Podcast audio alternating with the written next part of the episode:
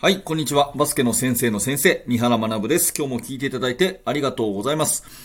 今日のテーマは、スポーツの魅力は変わらないことっていうお話をしていきたいと思います。よろしくお願いします。本題に入る前にお知らせをさせてください。えー、明日ですね、メルマガ読者さん限定で、えー、お得な情報をお届けいたします。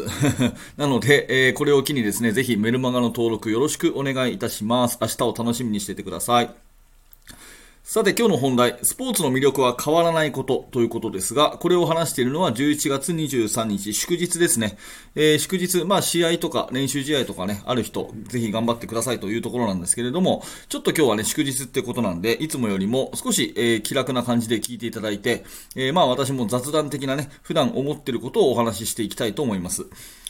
えー、今日11月23日は大学ラグビーのですね、えー、早稲田と慶応の試合、早慶戦が100回記念だそうです。私も早稲田大学出身なので、えー、ラグビーの試合は結構ね、見に行ったりしたんですね。特に早稲田と、まあ、明治の聡明戦が好きでですね、えー、何度か見に行ったりしましたが、えー、そんな、あの、早稲田大学ラグビー部、早慶戦が今日100回目ということで非常に記念すべき日ですよね。で、また同じくですね、私が出身の早稲田大学バスケットボール部も、実は今年でですね、創部100年という節目を迎える年なんですよね。で、この100年とか100回とかって、よく考えたら、すごいことですよね。まあ日本で言えばですね、この100年って本当激動の時代だったと思うんです。あの、太平洋戦争を挟んでですね、戦前、戦後っていう言われ方をしますけれども、その前と後では大きく社会が変わっているし、本当にこう、いろんなものが生まれ、そしていろんなものがなくなっていった。そういう激動の時代100年だったと思うんですね。その中で、どうしてね、スポーツっていうものは廃れずに今も残っているのかっていうことをよく考えるんですよ。この早稲田大学のね、ラグビーやバスケットボールもそうですが、大学のスポーツを中心として始まった学生スポーツっていうものが、どうしてね、この激動の100年にずっと続いてきて、で、私もバスケットの指導者をやっていたり、あなたもバスケットボールの指導者だったり、何らか関わってる立場なわけですよね。これってよく考えると不思議ですよね。100年も経ってたら、な、ね、えー、消えててもおかしくなかったわけですよね。だけども、今も残っている。むしろ、ますます価値が高まってるっていうところ、これなんでなのかなって私よく考えるんです。で、私の中の持論は、このスポーツの魅力っていうのは、全く変化しないこと。ここに最大の魅力があるんじゃないかなというふうに考えています。まあ10年一昔とかってよく言ったりしますけど、まあ10年一昔ってもう昔の言葉ですよね。わかりますか？もう10年って言ったらほんとはるか昔で、今ではもう2年とか3年したら、もう時代変わっちゃうじゃないですか。そのぐらい変化が激しいですよね。まあ例えばそうだな、一般人がこうブログを書いてね、で、ラジオを喋る。まあ、一般人って私のことですよ。私みたいな人がブログを書いて、そしてラジオを喋り、そしてね、えー、まだ会ったこともないあなたがね、これを聞いてくれてるっていう、こんな時代が来るとは、ま、全く思ってなかったわけで、え10年前だったら私は考えてもいなかったし、だけれども今それが普通に行われているということを考えると、もう10年一昔っていうよりも5年、3年、2年一昔っていうように変化が激しい時代ですよね。まあ、インターネットだとかスマートフォンの普及が社会生活を大きくしたってことはこれ間違いなくて、で、最近だとね、チャット GPT をはじめとするそういう人工知能 AI の進化によって、ますます時代の変化は激しいというところになると思います。まあ、私もいろいろなね、情報を、収集し、本を読みですね、日々勉強していますが、まあ、この変化についていくのがやっとっていうのが正直なところですよね。これきっとあなたも同じ意見じゃないかなというふうに思います。で、一方私たちが携わっているバスケットボール、スポーツ、これってね、100年間どのぐらい変化したかっていうと、まあ、ほとんどね、本質的なことは変わってないと思うんですよ。それはもちろんね、ルールの変化とか、それから外側のね、外側っていうかその情報の発信、テレビ中継がね、今ではネットで見れるとか、それから昔はね、本当は新聞でしか見れないものが、今 SNS ですぐ即時、速報が流れるとか、そういうスポーツの見せ方みたいなものは随分変わってますけど、そのコートの中のスポーツの魅力って、この100年変わってないんですよね。例えばですね、まあ勝利を目指して全力を尽くすっていうことだったり、その勝利を目指して全力を尽くすことが人間的成長になるってことだったり、チームの中でもね、役割分担、責任、で、そういうのをお互い尊重する。こういうことが大事だって言われてたり、こういうなんか人間的な本質って、スポーツは全く変わってないんですよね。で、基礎基本の技術も同じで、えー、バスケットで言うと走ること。これ大事ですよね。これ100年前のも大事だったはずなんですよ。で、膝を曲げて低い姿勢を作る。これも大事ですよね。これも100年変わってないですね。そしてボールを持っての基本姿勢。これも絶対変わってないんですよね。全くもって変わらないし、これから先の100年後も200年後も、多分バスケットボールという競技が存在する以上、走ることが大事じゃないってならないですよね。はい。これ絶対言い切れるわけで、ここの辺の、全く変化しないあたり、時代はどんどん変わっていって、1年2年でガラッと生活変わっちゃうのに対して、コートの中は100年前と同じものが見えるっていう、ここがですね、スポーツ最大の魅力なんじゃないかなと思います。だって、そうでしょ多分、あの、私のこのチャンネルでもいろんな本紹介しますけど、なんかビジネス書とか、自己啓発書とかって、多くのものは100年後役立たないんですよね。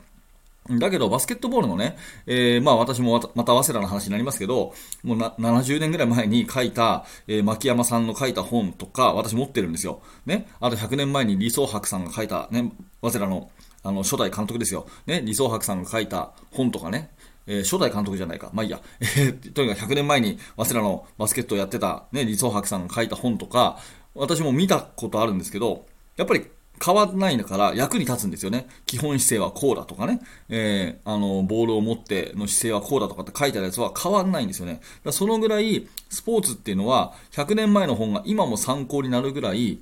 全然変わってない。ここが最大の魅力。うん、この安心感こそが魅力なんじゃないかなというふうに思います。えー、ちょっと話をまとめていきますね。もう激動の時代だからこそですね、やっぱりなんか人間として本質が大事なのは何なのかっていうのが分かんなくなってきたりすることがあります。もうついていくのがやっとっていう時代だし、この変化はさらにさらに加速するということになるんですよね。まあそんな中で、ふとコートの中を見れば、100年前に通用してたものが全く同じ本質で今も大切にされているその人間の根源的なね魅力みたいなものがコートの中には詰まってる。だからこそ100周年の部活があり、100回目の定期戦があるわけですよね。だからスポーツこそこの安心して見てられる。いつ見ても自分の時代の変わらないその懐かしさだったり、人間的な本質を思い出させてくれるだったり、まあこういう視点が得られるのがスポーツの魅力、最大の魅力。時代の変化にとらわれず全く変化しないところがすごく魅力なのかなというふうに私は常々感じています。で、私もね、バスケットボールの指導者だし、あなたもきっと指導者だったり、まあそれから、えー、選手をやってる、えー、お子さんをサポートする保護者さんだったり、まあスポーツに何らかね、えー、携わってる人間なわけですよね。その人間として、この激動の時代だからこそ、ますますスポーツの価値っていうのは高まっていくんですよ。で、そのスポーツの価値が高まる、そのスポーツの価値を高めるための、まあ一人のね、役割を担ってるっていう意味で、お互いにね、そういうスポーツ仲間っていうことで、え、今日もお互いに頑張っていきましょうというのが今日のお話でございます。はい、えー、チャプター区切りますので、お友とそのままでお願いします。えー、スポーツの魅力ですね。はい、ということで、ありがとうございます。スポーツの魅力。ね、えー、ちょっといろいろな、あの、ことを考えたことをですね、えー、雑談的に話していきましたけども、いかがだったでしょうか？あの、少しでもね、あなたの役に立ったら嬉しく思います。えー、このチャンネル、毎日毎朝放送しております。えー、バスケットボールの話とか、コーチングの話、子育て、人間関係、結構幅広くですね、え話をしてますので、えちょっと今日の放送が1ミリでも良かったな、面白かったな、まあ、このここの時点まで聞いていただいているあなたはね、えー、ぜひぜひチャンネルのフォローしておいてください。えー、チャンネルフォローしておいていただきますと、えー、新しい放送があなたの手元に届きやすくなります。そして過去放送も遡りやすくなりますので、えー、ぜひチャンネルのフォローよろしくお願いいたします。えー、それからですね、えっ、ー、と、いいねのボタン、ぜひ押しておいてください。いいねのボタンを押していただくと、この放送が他の方に届きやすくなります。いろんな方のね、悩み解決のきっかけになるかもしれませんので、ぜひいいねのボタンを押しておいていただいて、えー、放送を応援してくださると嬉しいです。さて、ボイシーの方でいただいたコメント読み上げていきたいと思います。昨日ですね、えー、真面目に練習しない子に感謝しようっていう、これ、すごく好評で、すっごいいっぱいあコメントいただいたんですよね。ちょっと読み上げますね、どんどんね。うんとまず、徳さん。えー、なるほど。子供は正直ですね。自分が反省して改善しないといけないですね。まさにチャンスです。感謝です。ルールを作ることも大事です。ということで、ありがとうございます。それから、岩井さんですね。自分の悩みに突き刺さる貴重な時間をありがとうございました。えー、岩井さん、確かメルマガの方でもメールいただいてたのかな。えー、人を変えるにはまず自分からという意識が大切であり、まずはこれまでの自分の振り返りを改善し、選手に接します。ルールは最初に決めたものから追加してはいけないものだと勝手に思っていました。必要なルールを作ることの重要性を再認識できました。えー、指導者は選手に感謝するということを忘れないように指導に取り組みますということでありがとうございます。えー、山田さん、今回のテーマは指導者の皆さんであれば全員経験のあることだと思います。私も最近同じ状況があり悩んでいましたが、今日のこの放送を聞いて相手に感謝すること、改善とルール決め、さすがは三原さんだと思いました。いやいやいや、ね。えっと、早速ルールを決めて今日から実践しています。